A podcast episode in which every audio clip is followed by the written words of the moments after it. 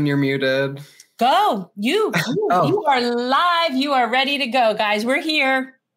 So, for those of you who are living under a rock or luckily do not have access to TV, last Saturday, May 6, 2023, Princess Diana's ex husband and his little side chick were crowned King and Queen of the United Kingdom, as well as King and Queen of 13 other nations.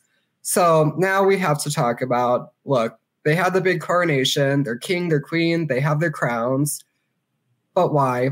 What is the point of any of this, and how do we go forward from here? So, to talk about this, I'll be moderating tonight. My name is Braden. I'm coming to you from Wisconsin.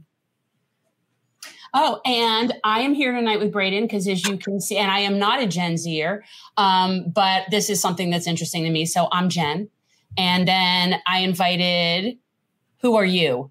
I am Mallory. Uh, I am a friend of Gen Z.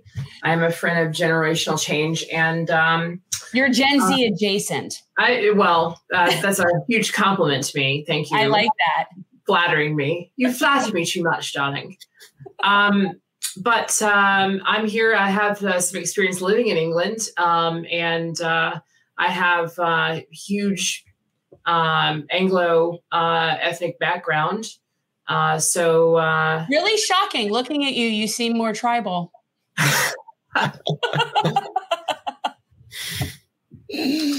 well, okay. Um, so and I know that you, I know that this is a subject that that you find interesting. Yes, terribly. Okay, cool. So start off, Braden. Talk, talk about the coronation. And before any of you ask going forward what our qualifications are, I will have you know that at least two of us watch The Crown, so we're very qualified. I do so, too. I, I actually love it so much that I I, all I know word for word the whole the whole series all the way through. So you're we, dealing with the experts. You're dealing with experts. So, early Saturday morning, the coronation of King Charles III of the United Kingdom of Great Britain and Northern mm-hmm. Ireland took place. Um, I actually stayed up all night because I had to watch it live for one of my courses, which was horrible because the ceremony was extremely boring. and I'm assuming that if you live in the UK and you do not have a lot of money, because right now the United Kingdom is experiencing a cost of living crisis, it must have been absolutely infuriating for you to watch Charles got up in his robes with his gold jewelry.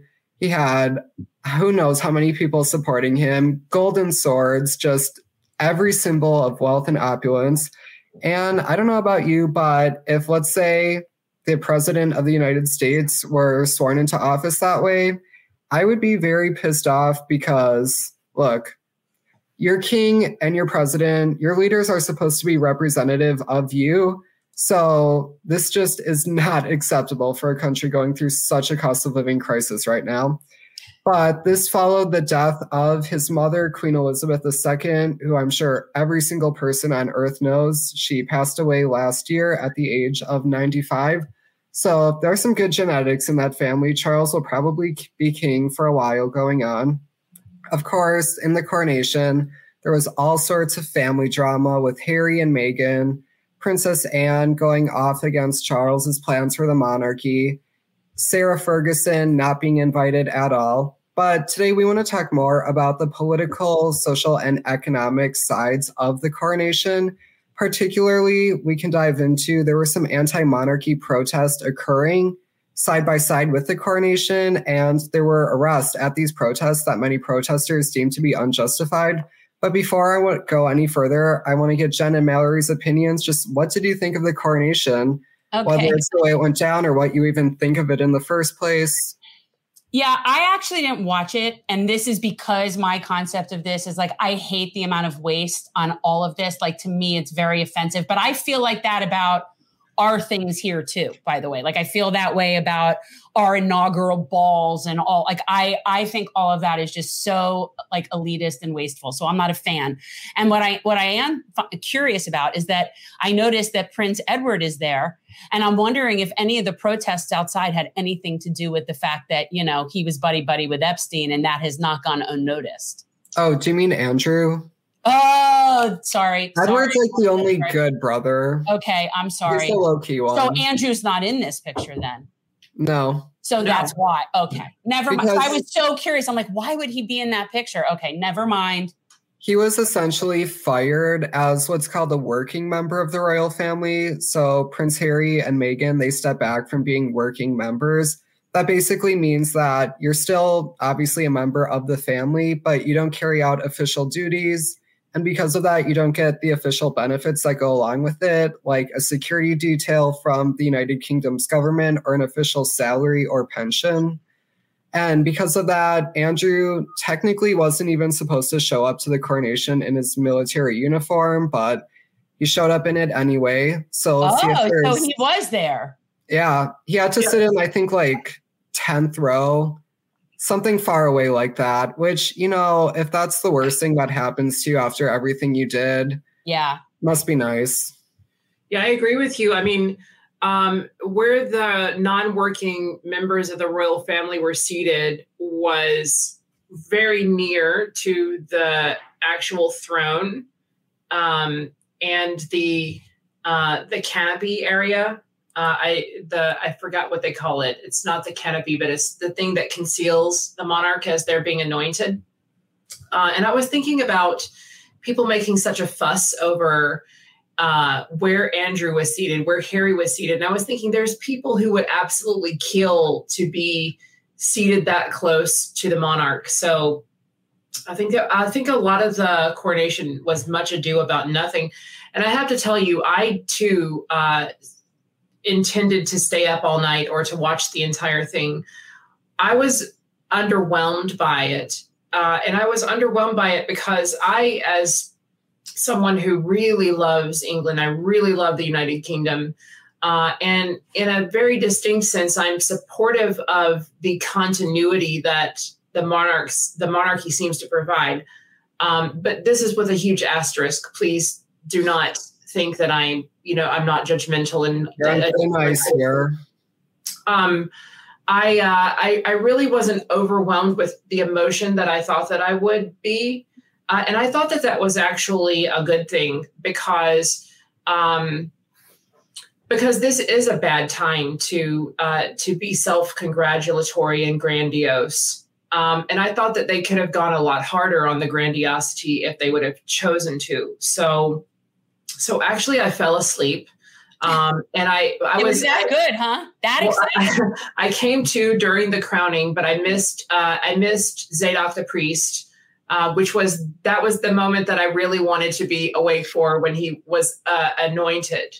Um, but I missed that, and then I also was kind of like watching on my phone with uh, with Camilla being um, crowned, um, and that was a very significant moment. And I'm sure that we'll go into why that was, but um, but I did have a chance to watch it and those were my thoughts, and those continue to be my thoughts today, about a week after, uh, or almost a week after the coronation. because I am curious about that, and I didn't watch it, but I do obviously see that somehow uh, Camilla has been bestowed status that she was not be that nobody I don't think from my generation would have ever Mhm. wanted her to be bestowed um, for all petty and very childish reasons. But um, uh, what is exactly her title now? Like, is what what is her s- status?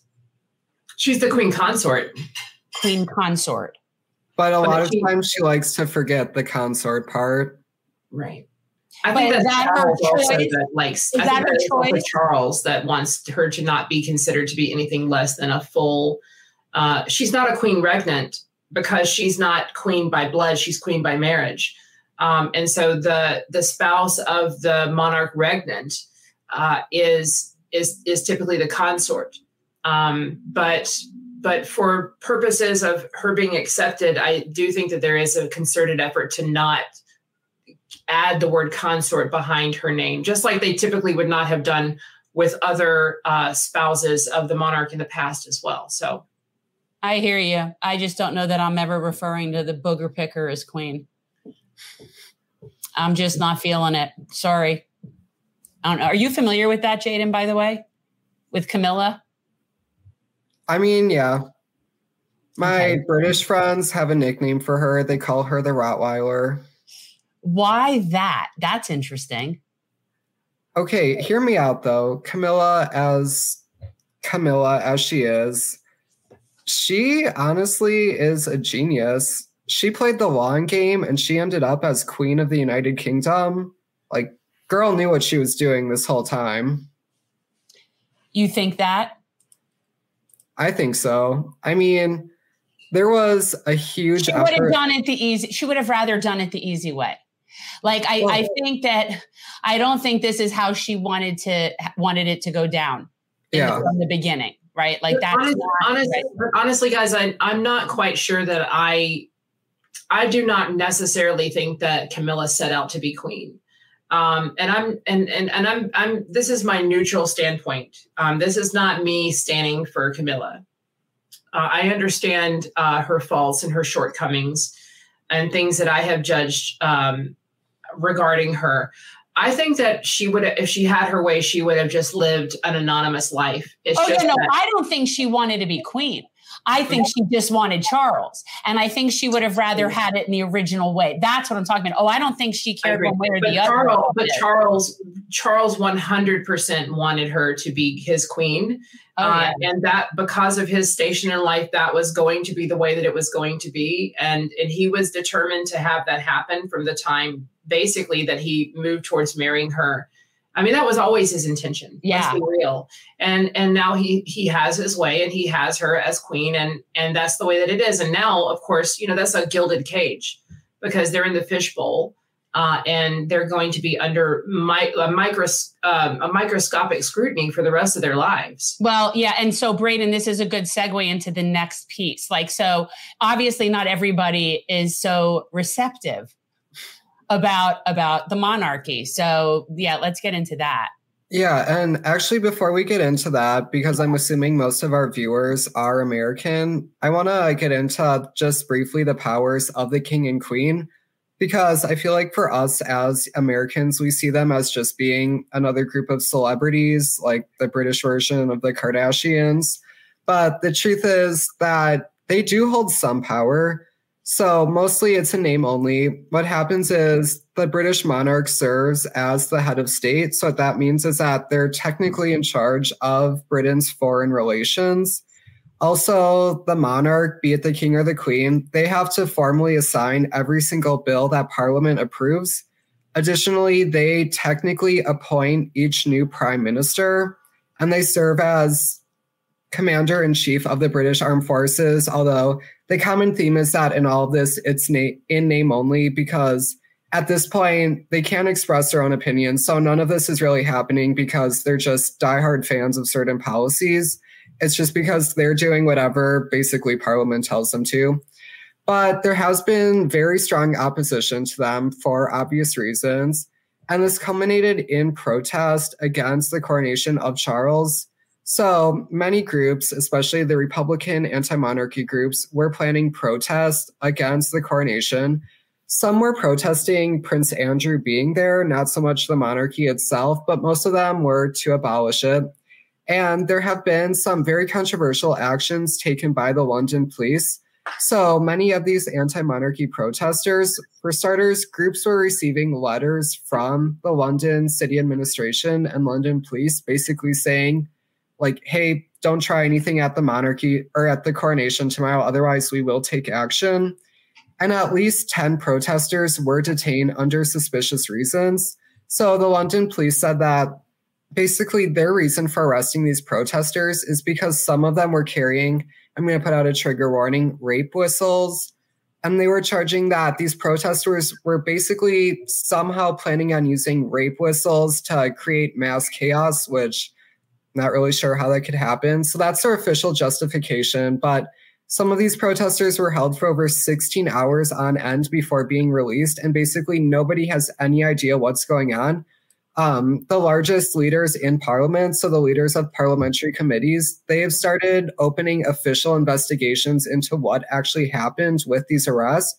And if there was any sort of coordinated effort to stamp down any opposition to the coronation.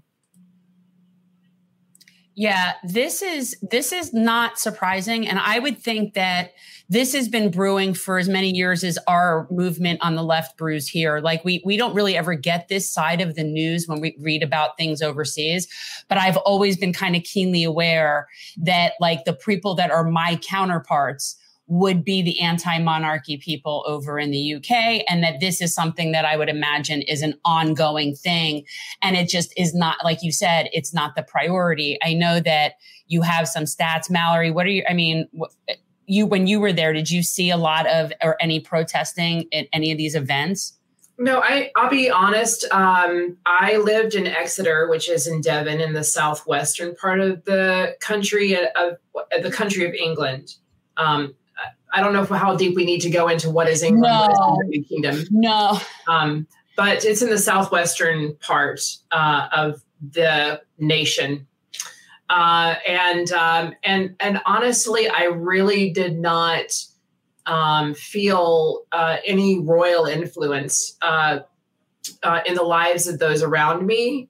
Uh, I don't. People weren't really speaking about the royals. I've heard a lot more about the royals being in the United States than I ever did in the United Kingdom. Um, but I, and from what I understand from the media that I follow, that are commenting on the Royals. Like there's this one particular channel on uh, YouTube who I'm a huge fan of. Uh, it's River. Uh, their name is River, and they pretty much provide daily broadcasts about things, particularly relating to Meghan and Harry. Um, but um, but other than like the London and and certain country quarters where there's wealth uh, concentrated, uh, I don't really think that most people are talking very much about the royal family. I don't think it affects their lives. Uh, I think that they're more focused on the issues going on with governance, with inflation in the United Kingdom, uh, with the price of energy, um, and the fallout of leaving the European Union. So I want to ask when you were living in Devon, whenever, because you said the monarchy didn't play really any major role in anyone's lives and it wasn't really a topic of conversation. If the royals ever did come up, I'm assuming at this time it would have been Queen Elizabeth. Was there a favorable reaction to her, or was it mostly just an impartial, indifferent, no real strong opinions there? I don't think many people had a strong opinion either way. I think that they just accepted that, okay, the royal family is where they are their headquarters, their home, they're based in London and the surrounding the home the home counties. So they call the counties that are like London and the home counties. They're based there. Uh, and of course, in their kind of respective like country homes and places like Gloucestershire, where a Highgrove is, that's where Charles's um, country home is. Uh, I really don't think that I just did not hear much about it, you know, and I was thinking that I would, and I did not. Yeah. I mean, I know like growing up that for the most part, especially when we're talking about when older generations more so, they loved their royal family mm-hmm. and they loved the queen. They mm-hmm. loved the queen. And I, I, don't think that I've always think there's Charles has gotten a lot of backlash for a lot of reasons over many, many years. I mean, we've seen it in in you know drama in the crown but like we know i know from reality that he is not always been painted very positively. And so their perception of him is quite noticeably different. So it, it, it's like, I think even people that weren't as necessarily outspoken in being anti-monarchy but because of matter of they just loved their queen and now maybe they're not going to have that sort of loyalty that they had with her just in general that's what i'm wondering what'll gradually happen because he by no means is loved or mm-hmm. would be loved like she was. There's no possibility. You know no. what's interesting though is that so Prince Charles, as monarch, really can't express his opinions on virtually any policy issues. But for the few that he has, he actually is kind of in the progressive camp. So mm-hmm. the two issues that he primarily involves himself with are food quality, food safety, I guess, and the state of cities. So, as far as food goes, he's a big proponent of going back to natural, getting chemicals and GMOs out of food. And then in terms of cities, he's a huge fan of walkable cities. And he's done some work for affordable housing. So I will say, if we're looking for a reason to like him, there are those two. And also, he did basically informally fired Prince Andrew from being a working member of the royal family during the whole Epstein fallout. Mm-hmm. So, maybe not the worst policy wise.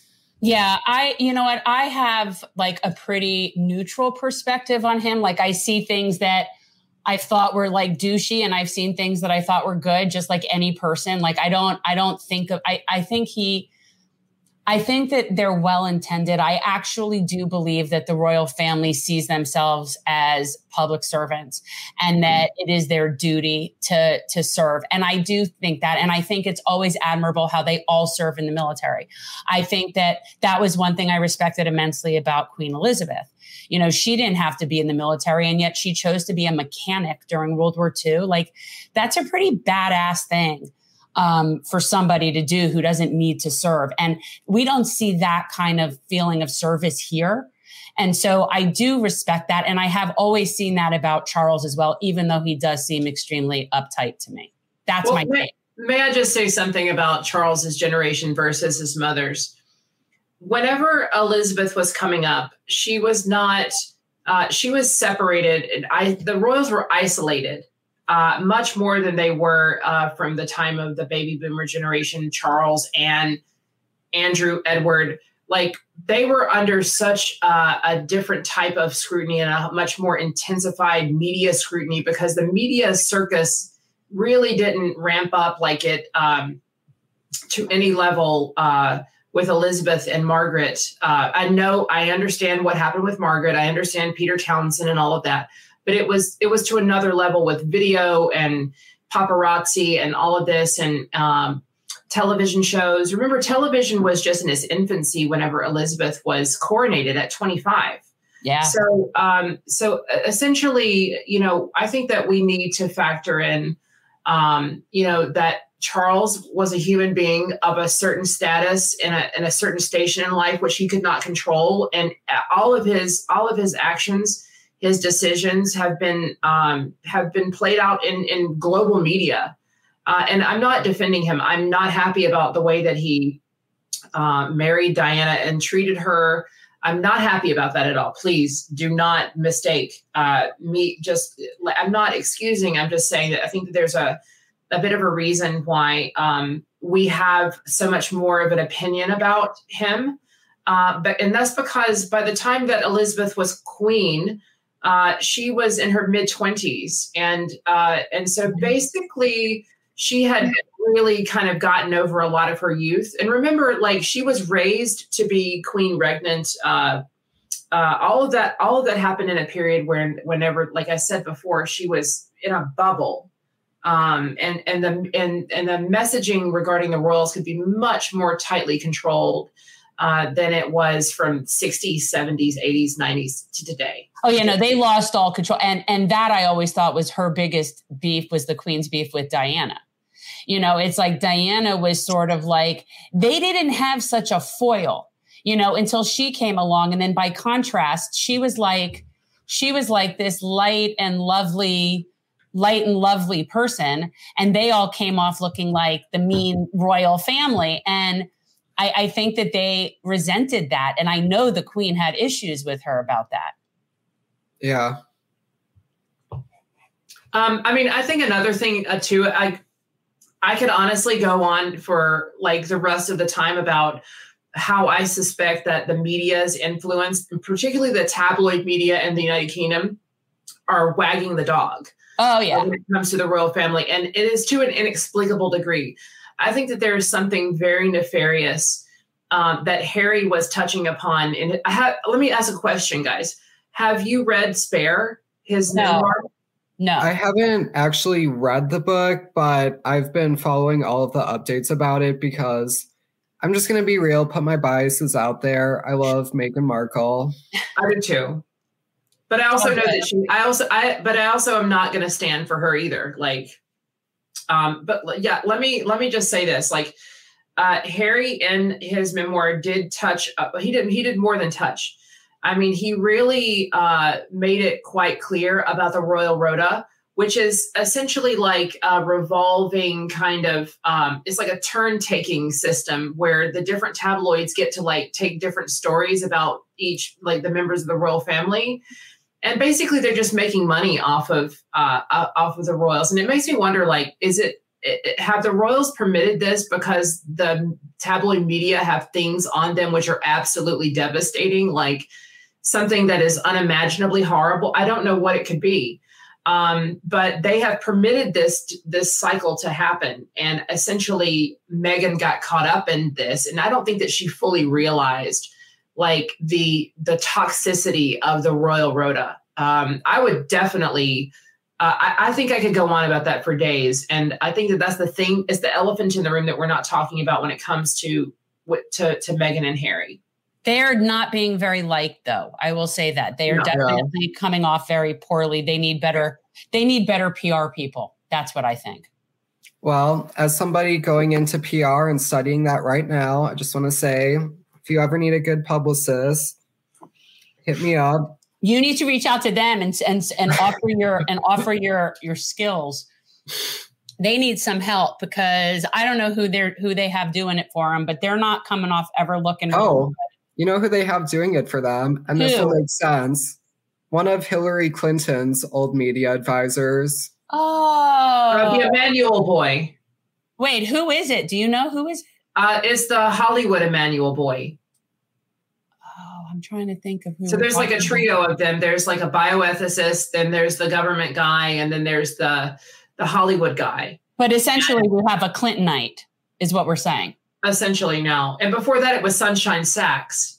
Um, and Meghan was not happy with the way that things were going with that, and so she switched over to William Morris in yeah. LA. Yeah. Okay. Uh, I don't think going with anything that Hillary does is necessarily the answer to public no. relations. Just, no. just a thought. But I want to bring this back to uh, sure. our conversation about each member's approval rating, specifically the approval rating of the monarchy as a whole. So, according to the most recent statistics that I found, the majority of the British public, so members of the United Kingdom from all four countries England, Wales, Scotland, and Northern Ireland they are overall opposed to the continuity of the monarchy. According to this poll, 55% of British people said that they wish they could see the monarchy abolished within their lifetime. But in case you're wondering, so if the majority support this, why is nothing happening? It's because of those people, only 3% see it as a top priority. For everyone else, there are just much bigger issues to worry about, bigger fish to fry right now. Yeah, I, I mean, I get that, but I think one, two things. One, I think that there is this inextricable link for for people there to of what a lot of their problems are especially when we're talking about financial and economic issues that i could see that being the blame being allocated to one of their largest expenses which you know being the royal family and so i i get i do think that it's connected to a lot of what their issues are and then the other thing is what I said before that I don't know how long that the 3% will be the number if people don't have any sort of love for the person sitting in the castle. So are, what, are you talking, what, what exactly are you referring to when you're saying 3%? Of the people that were interviewed, even though 55% of them said they'd like to see the monarchy abolished in their lifetime, of those, only 3% of them said it was a top priority. So, so I want to. the the most recent uh, economic statistic or figure that I've heard was is that each Briton uh, is taxed about a pound or a little bit more, a little bit less than a pound uh, per year to support um, the the royal family. Uh, it is not a major expense of the United Kingdom. Um, it, I, but it looks like it's a major expense because of the way that it is used as um, uh, basically a draw. Uh, it draw the royal family draws in people from around the world because yeah. of the concept of royalty, because of keeping up Buckingham Palace. Right, it's a tourism guards and right? the hats and the changing of the guard and all of this. I saw Do one. Do you remember in the Crown? Wait, wait, wait. Do you remember one time in the Crown where it basically showed, especially during the time of when the economy was in disarray, that they were facing so many people basically saying that no, we this is this has to stop. We are starving. Sable yeah. Miner says uh, she said that she was living in England back in the 80s uh, when her mom was transferred there. Uh, and that she recalled that most of the people there, uh, I, the, the comment is not on the screen, but I think that you said that it was uh, that most of the people who were living there back then thought it was time to end the monarchy. And the 80s were a very strange time for the monarchy because whenever people became aware of how poorly Diana was after she entered the royal family, they were very critical. And that only worsened in the 1990s. I mean, yeah. Queen Elizabeth had her Annus Horribilis. Annus Horribilis. Uh, what were you going to say, Braden? What were you going to say before, Braden? I'm sorry. I was just going to say on the point of the monarchy bringing in money in terms of especially tourist revenue yeah. According to the official calculations, the monarchy does bring in more money than it takes out. Now, to who, that's the question. But each royal wedding, so Meghan and Harry, William and Kate, it's estimated that every single one of those brings, give or take, about a million US dollars, particularly to the city of London. So to places like hotels, um, tour companies, just basically anything that has to do with tourism or travel or hospitality in general. I I mean I get that. I get that. And that's that's often an argument made for things that seem sort of like lavish and superfluous is that well they actually bring money like the Super Bowl and all of that stuff when you have that. But if it actually does and that money is in benefit to the you know the general populace or the voting populace in those areas then yay them. But if it's anything like what happens here, that's not what happens. That's not where that money goes. So it's not, and also I would wonder what the statistics are regarding who, not just who benefits financially, but who benefits employment wise from a lot of yeah. this. I don't, I don't know how, who it's really helping.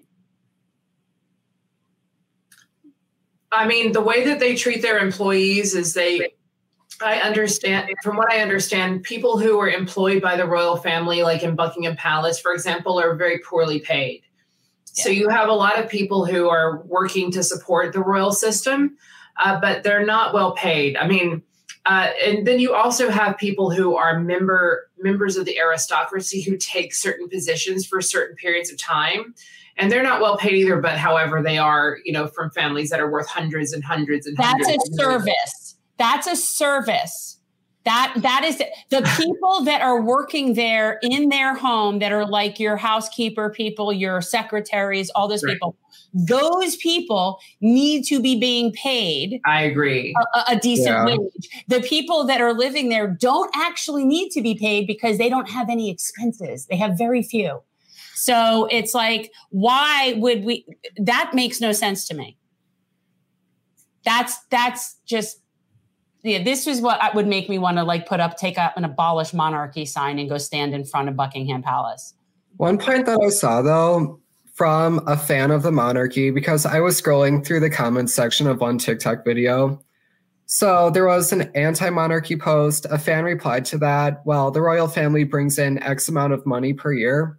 And someone replied to that, and they had a really good comment, which is that the French monarchy has been abolished for hundreds of years we know how that ended, but the French monarchy still does bring in money. So people go, they visit Versailles and the yeah. other palaces, they visit museums on the former royal family there. So even if there isn't a royal family in the United Kingdom, that's not to necessarily say that all of this income will stop. Yeah, I agree. I mean, look, Elvis is dead and his estate is still making a fortune, you know? I mean, it's it's very possible, but when we look at places like France and other places that have royal families, it's not as pronounced. The empire is infinitely smaller.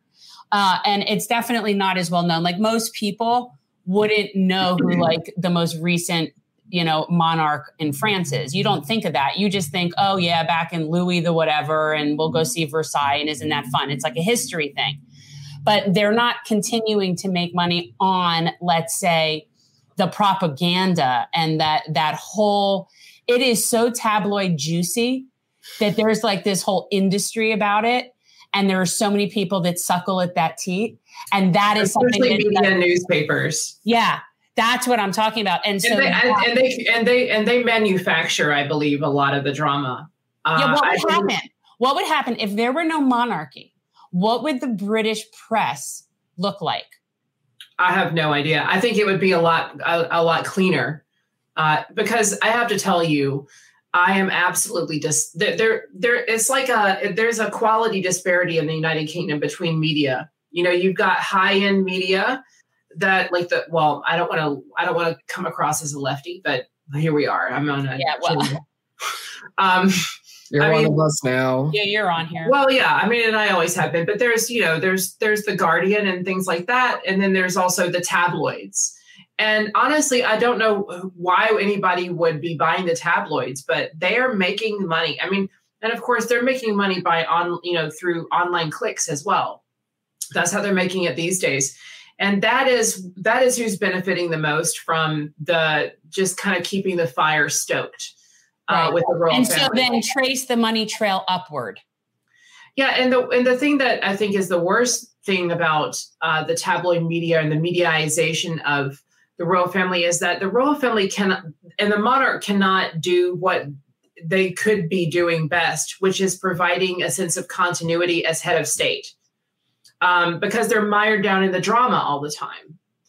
Um, and, and I wanted to, I just wanted to make sure that I did get a chance to touch upon what I do think, you know, is the biggest benefit of a monarchy, a constitutional monarchy, and that is having someone who this is theoretical okay? This is purely theoretical. Right you're the theory of constitutional monarchy is what we're talking the, about. the theory of constitutional monarchy is that you have someone who has uh, an ancestral duty to to look after the country, to look after the people, and to make sure that their legacy is not one of uh, of, of misfortune and a and a backsliding of the country. Um, but look at look how look how how could Charles possibly uh, do that whenever you've got basically the royal rota on him all the time? And of course, now we're you know we're in a situation where um, and we have been for some time, where uh, there's basically tape put over the monarch's uh, mouth, and they can't really advocate for things, even if they're good things. Uh, they have to stay silent. This is why I think that it is beneficial for Prince William to be able to stand up and to, to say and do things that his father can no longer do and say. Yeah. But speaking of constitutional monarchy, the British monarchy goes far beyond just the island of Great Britain and Northern Ireland. It extends over to 14 other countries who are known as the Commonwealth realms. And these are countries that obviously are not part of the United Kingdom, but maintain the British monarch as their monarch and head of state. So examples of this are the Bahamas, Belize, Tuvalu, and Canada, as well as Australia and New Zealand. The big three are Australia, New Zealand, and Canada. But there is a huge anti monarchy movement growing in all these countries, especially in the Caribbean Commonwealth realms. So this came to a head in late 2021 when Barbados formally abolished their monarchy and got rid of, at the time, Queen Elizabeth as their head of state and replaced her with a president. Now, this movement is not just ending, it did not start in Barbados, it's not ending in Barbados. Shortly after this vote, Prince William and Princess Kate actually took a trip to Jamaica and they held an audience with the Prime Minister of Jamaica, who flat out told them to their face that Jamaica would be the next to follow. Um, following the death of Queen Elizabeth, the leaders of Jamaica, the Bahamas, and Belize they have all indicated that their countries will soon hold referendums on abolishing the monarchy. Now, in each of these countries, abolishing the monarchy is hugely successful, so the referendum would e- easily pass. There's also talk in major countries like Australia and New Zealand of abolishing their monarchy so that an Australian can formally head Australia and a Kiwi, that's what they call people from New Zealand, can formally head New Zealand. But really, the big area this is happening in, as I said before, is the Caribbean. And if you look at all the countries around the world who are talking about this, um, King Charles is currently the king of 15 countries, including the United Kingdom. We're looking at within the next decade, at least half of those could be gone. I think that is very interesting to point out that there's a number of Commonwealth countries that the citizens of those countries require uh, a visa to enter the United Kingdom. So they are subjects of the monarch, yet they require a visa to enter the UK. Huh. So that's a that's you know kind of well is it almost reminds me of us with like you know Puerto Rico. Not that they need a special thing to come in, but that they're part of us, but they don't really get a say so. But yeah. it's even worse. I mean, it's it's even worse. I mean, like I'm just looking at a list of uh, different countries. There's like, for example, Nigeria, Ghana, and please don't hold me to like this as fact, but I was researching this a few months ago, and I can tell you, I, I'm I'm almost 100 percent certain that Jamaicans require a visa to enter the United Kingdom nowadays. That not that was not necessarily the case 60 or 70 years ago when you had something called the Windrush generation the Windrush generation was uh, a massive influx post World War II of people from different parts of the former empire, which is now called the Commonwealth. And they came in to provide uh, low wage labor. Uh, and that did not go extremely well for uh, those people. And, and I don't know a whole lot about the fine details of the Windrush generation, but it's a major issue in the United Kingdom these days. Um, but like India uh, is a member of the um, the Commonwealth, and I am sure that they require a visa to enter the UK. So it's a bit, it's very unfair. It's a very unfair yeah. relationship. Something I noticed in this article that I wanted to just mention is it says local protesters in Belize and Jamaica called for a formal apology by the royals for their family's role in the enslavement and brutalization of Africans and demanded reparations. And yeah, so you've got two countries demanding reparations. Yes. Yeah, it's growing very big, especially in Jamaica. That's kind of the new hotbed of yeah. all of the anti-monarchy efforts, but also the reparation movement. You know, it's it's a valid point. So I didn't realize this. Like, so there are 14 countries outside of the UK where the Queen is head of state. Yes. And then there's the countries that are members of the Commonwealth, but are not Commonwealth realm. So they don't have the Queen as their monarch. They elect their own head of state. Yeah. But it, yeah. So there's a lot of countries at this point that that is their head of state that could, could potentially, there's 14 that could potentially decide, yeah, we don't want to have your monarch as our head of state anymore. But I will say that the that the monarch does have certain powers uh, within the Commonwealth realms, like for example, one time um, uh, in St. Kitts and Nevis, uh, there was um, uh, the Queen, uh, because of a horrible mismanagement by the Prime Minister, um, dismissed the Prime Minister and called for new elections. Um, so, in certain instances, there is uh, an opportunity for the monarch to step in and to like kind of help to like get order um, whenever it's requested the the monarch basically uh, it, it, their presence in those Commonwealth realms is their representative is someone called a governor general, uh, and that's their that's the person who is kind of interfacing with the country on behalf of the monarch. Yeah, I just found something that's kind of cool here in this that I thought I should put back up because I thought that was really interesting. Here's where it is. This is what it says here. So the Commonwealth realm, these are the Caribbean countries where Britain's queen is head of state yes. are these. And then the Caribbean countries that are part of it, but do not have the queen as head of state. Mm-hmm. And I'm wondering, and I'm looking at these and I've been to, I'm trying to think, well, I've been to the Bahamas and I've also been to, and I've never been to any of the ones that are in the Republic. So I can't say as to like any noticeable differences. Oh, and I've been to St. Lucia. So that's basically my extent.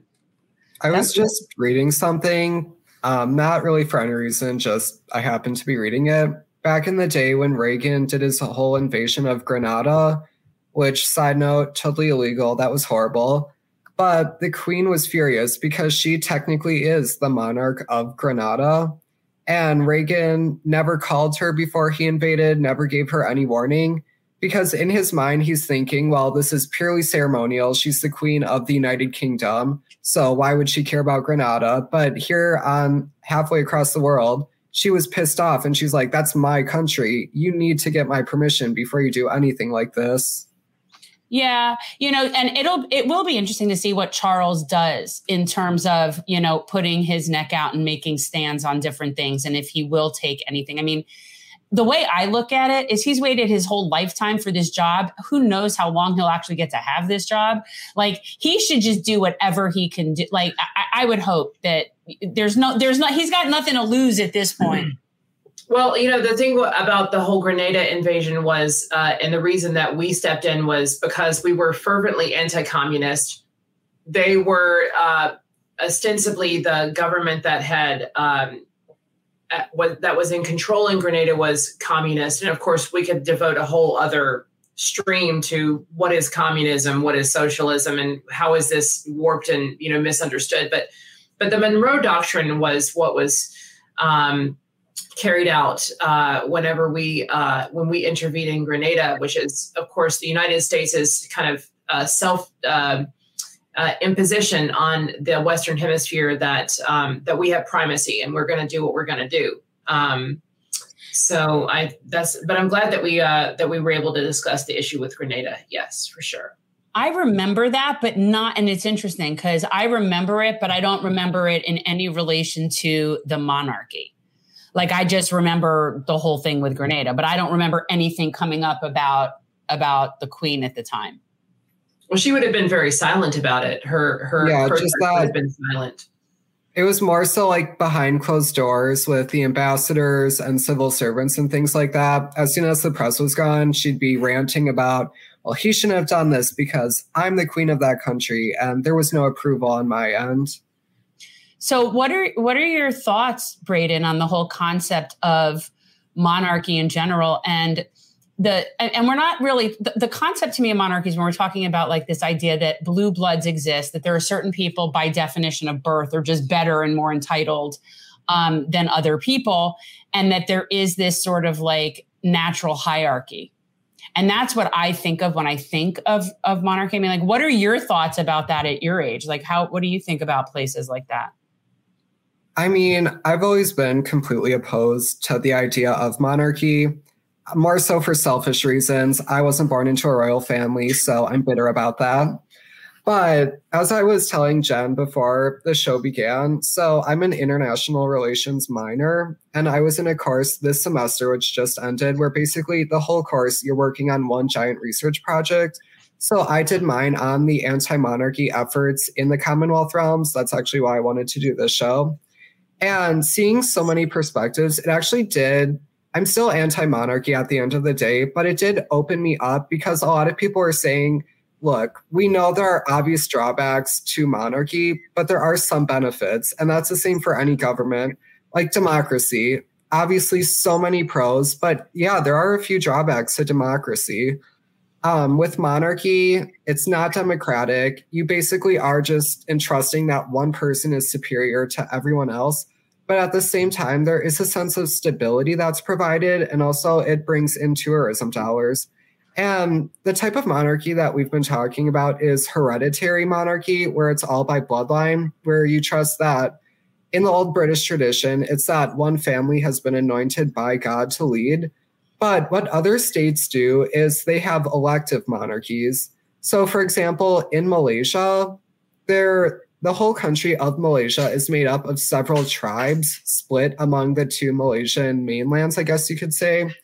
And what they do is every single time a monarch dies, they do an election among all of the different chiefs of all of the different tribes, and they choose one of them who will go on to be the formal king of Malaysia. And that's the same thing that they do in a lot of Pacific countries, like Tonga, for example they get all the tribes together, do an election, and elect one of the chiefs to be the head king. So, I mean, hypothetically, the United Kingdom could do some type of an elective monarchy if people get mad. But at the same time, in Europe, everything with monarchy has been purely hereditary. So I think for them, that would just be a whole new system. Even though it's still monarchy, at the end of the day, that would be too much for a transition for them to make. Mm-hmm. I just thought I had to pull up this picture of the the king of um, Malaysia, and and I don't. I think this is. I think this is the current person. Malaysia's King Sultan Abdullah Sultan Ahmad Shah. So one thing I'm noticing. Okay, so clearly there's this very intense link between monarchy and religion, and so that uh, to me is not exactly a, a selling point that that makes it even less appealing to me.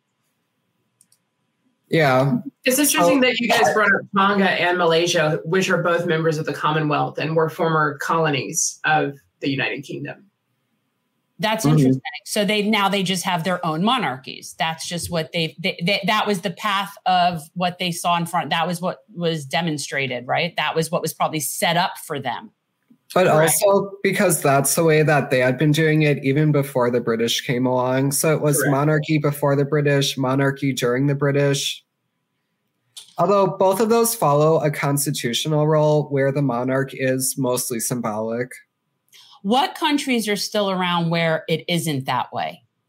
Where it's Where- not where- symbolic, where we have actual reigning, you know, monarchies. And is that, I mean, I know they exist. I know there's several in the Middle East. I know that there, Yeah, there's definitely, yeah. I mean, I know, and I know that there's monarch, I mean, i there are Asian places too that still have that, that have monarchy by birth, but I don't know how many of them have where they're monarch rulers.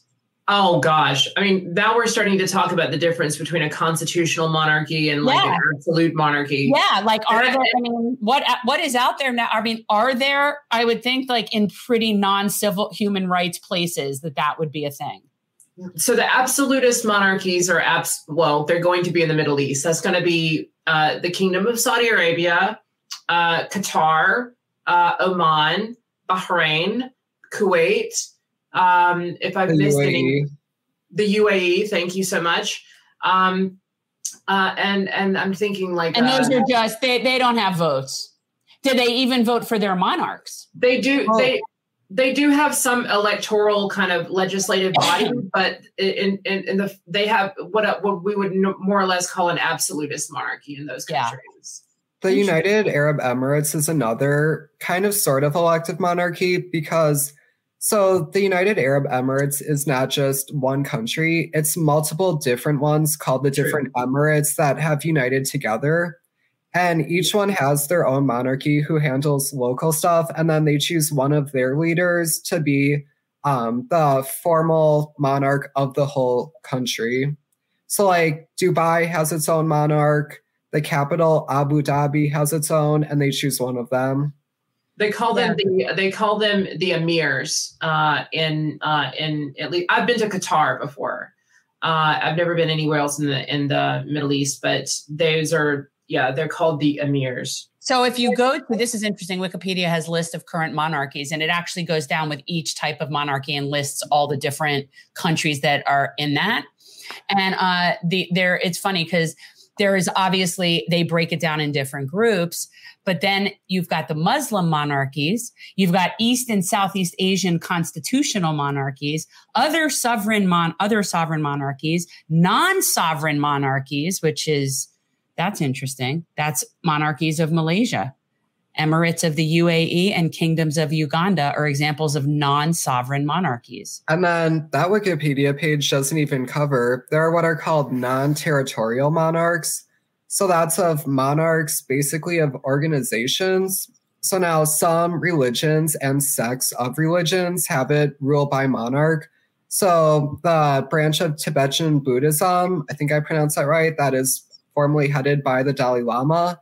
Um, there are some branches of Islam that are always headed by the same family, and whoever heads that family is known as the king and is referred to as his or her highness. Yeah, absolute monarchs remain in, and I knew Brunei was one of them, and I know, Right. that, yeah, I knew that Brunei, Cambodia, or I'm And sorry, also let's Brunei, not forget the Pope. The No, Pope is Brunei, also, I, I believe the Pope is also a monarch, uh, a non-territorial monarch. I, I- I believe. Well, that's not going to be on this list. Oh, yeah, it says the Pope is the absolute monarch of Vatican City by virtue of his position. So that's so he's an absolute no, he's under a sovereign monarch. He's a sovereign monarch. Because that is, you know, the Vatican is a sovereign entity. Yes. This is Have very you been Have you been there before? Have you? Have you I been- Yes, I have too. I have.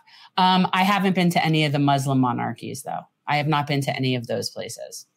Um, I, I, you know, I never really was that interested in going to any of them, except for now I'm seeing all these ads from Jason Momoa being like the the ambassador to this amazing looking water park somewhere over in Abu Dhabi, and so now I'm kind of interested in going over to see because it's Jason Momoa in a water park, so that just seemed kind of fun to me. Maybe he's declaring himself king just of the water park. He That's might. Well, he's the ambassador. He's their ambassador, and he's doing all these ads for this big new fancy Abu Dhabi resort water park. And he's their global ambassador. And it just shows him doing all the water slides and stuff. And you know him topless is a is a beautiful thing. So you know I'm supportive. That's all I'm saying. Mallory thoughts? Uh, about Jason Momoa well, anything, but yeah, sure, Jason Momoa. Uh, I'm more of a fan of uh, the Pita uh, Tofua. I forget it. Like I, I don't exactly know his last name, but it's the Samoan or the Tongan athlete, the Tongan athlete uh, who was at the Olympics. You know, oh, that one. Yeah, I'm I'm more preferential to. Okay, I can appreciate that. He's more my cup of tea, darling. Okay, um, so so where are we? I mean, what, what did she say to me? Yeah, exactly. Anyway, Queen Con. So what what what else do we want to say about this, Braden? What else do we what else are we got on the menu? I think that I mean, really, at the end of the day, we as Americans don't like it when foreigners come and meddle in our affairs. So, the British monarchy, at the end of the day, it is a decision for the British people and for the people of the Commonwealth realms. But I mean, if you're a member of the Commonwealth realms, get rid of the monarchy. It's not serving you at all. Someone from a different state who's not one of you, who's never lived among you, formally leading you. And let's say you are the Bahamas. Nobody's coming to you for the monarchy. Nobody's going like, "Oh my god, I can't wait to take that vacation to the Bahamas because I want to see where Charles is king." No, that's not helping you. The only place that the monarchy does theoretically help is the United Kingdom. Even then, there's a whole debate on whether it actually hurts or does help. So, my opinion at the end of the day is British people, they're not one of you. I mean, come on, you will never be a part of that family. And even if somehow you manage to be a part of that family, they'll destroy you the way they did it to Diana and to Meghan. Interestingly, is too. UK, we have a UK person on here. That's just funny. I just wanted to point that out. Travers, uh, you're not very nice, Travers, but I know he's a UK person. Anyway, go on. I'm sorry.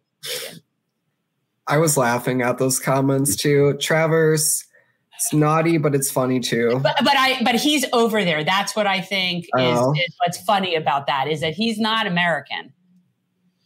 Well, you My know, advice- uh, speaking about Trevor's comment, like I don't know if you guys had the chance to see the animated show The Prince on HBO, which was basically just uh, it trashed the royals. Um, but uh, Camilla, the joke was that Camilla was a horse, basically, and was treated like a horse and given her sugar cubes and like you know. It's quite unfortunate. I, I kind of feel bad for her a little bit, only because it's like everybody views her in the shadow of Diana. And that is not any place that anybody would want to be. Mm-hmm. Whether or not they were, she could have been nice and cute and all that, and she'd still be disliked just based on who she is and that portrayal of her. And so sometimes I kind of I feel a little bad she seems to genuinely like the family and the grandchildren and everything. You know, I I, I don't know. Yeah, we have to remember that they're all just humans. You know, yeah. in the end. And I think that's what we have to accept that the royal family, at the end of the day, they're not the gods that we've always been told they are. They're not these people directly ordained. God himself put them here just to lead. They're people just like you and like me. So ultimately it is the decision of the british people. I think that they should do a full audit see what is the british monarchy providing you and what is it taking from you and make your decision based off of that. I will say right now even though um, the majority of the british public is on the side of abolishing the monarchy i don't think that will ever happen Charles will almost likely, almost definitely, be the last king of Jamaica, be the last king of Belize, the Bahamas, of St. Kitts and Nevis. But will he be the last king of the United Kingdom? Absolutely not. Yeah, well, and I also think William is popular. Uh, I think that he's popular, but I also think that his popularity has been affected a bit by uh, Harry uh, and what's been going on with Harry and Meghan.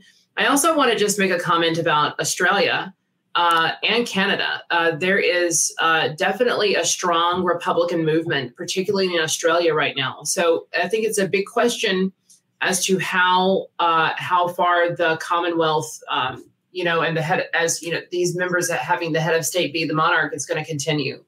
Um, and I and I do agree um, with you, Braden. I do think that this is probably not the final uh, monarch of the UK, but it's probably I, I would hate to be wrong because I don't want to conjecture too far in the future, but I do think that William might be the last.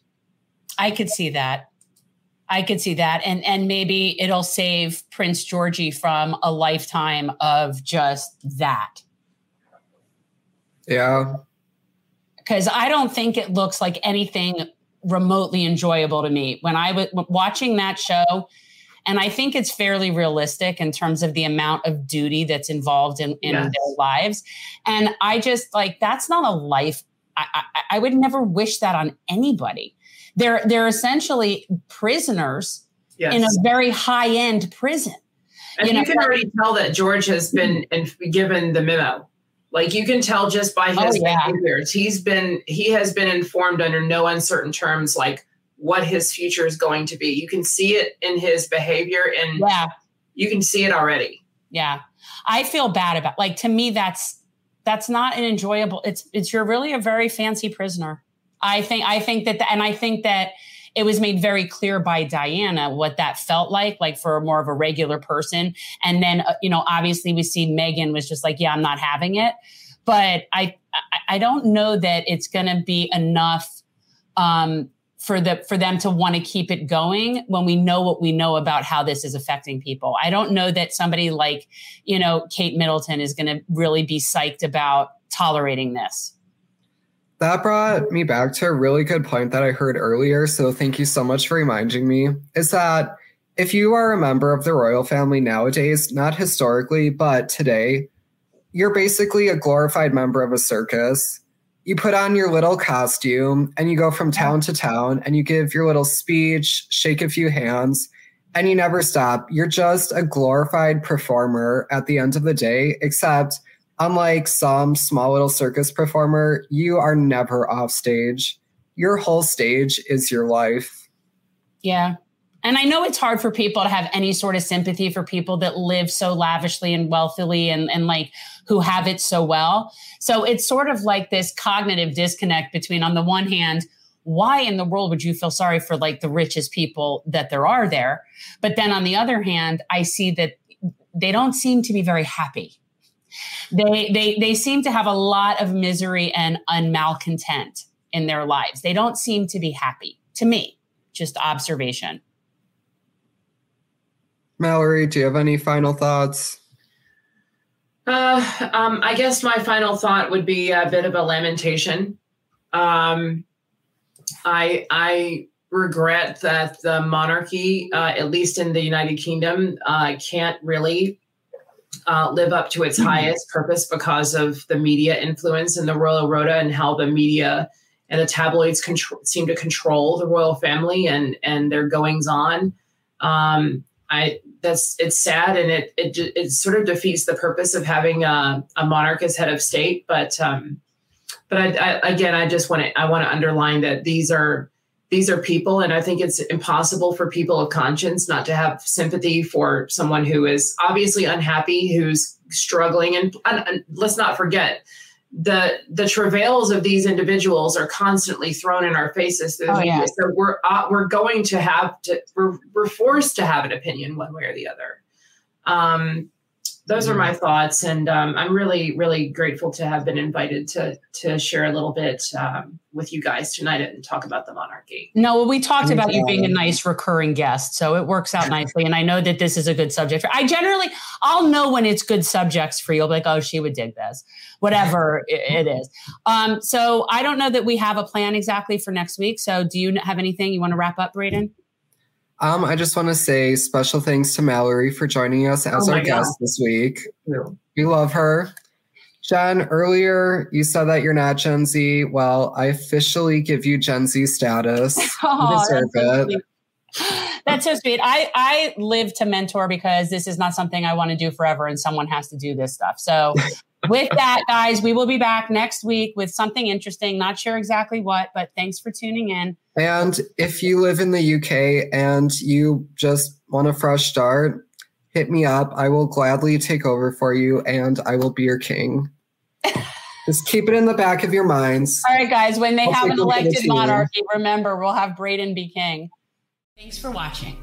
If you want to support our mission to transform politics into service, please like this video, subscribe, follow us on social media, and consider joining our Patreon, where you'll get early access to our interviews as well as other exclusive content. Links are in the description. Peace out.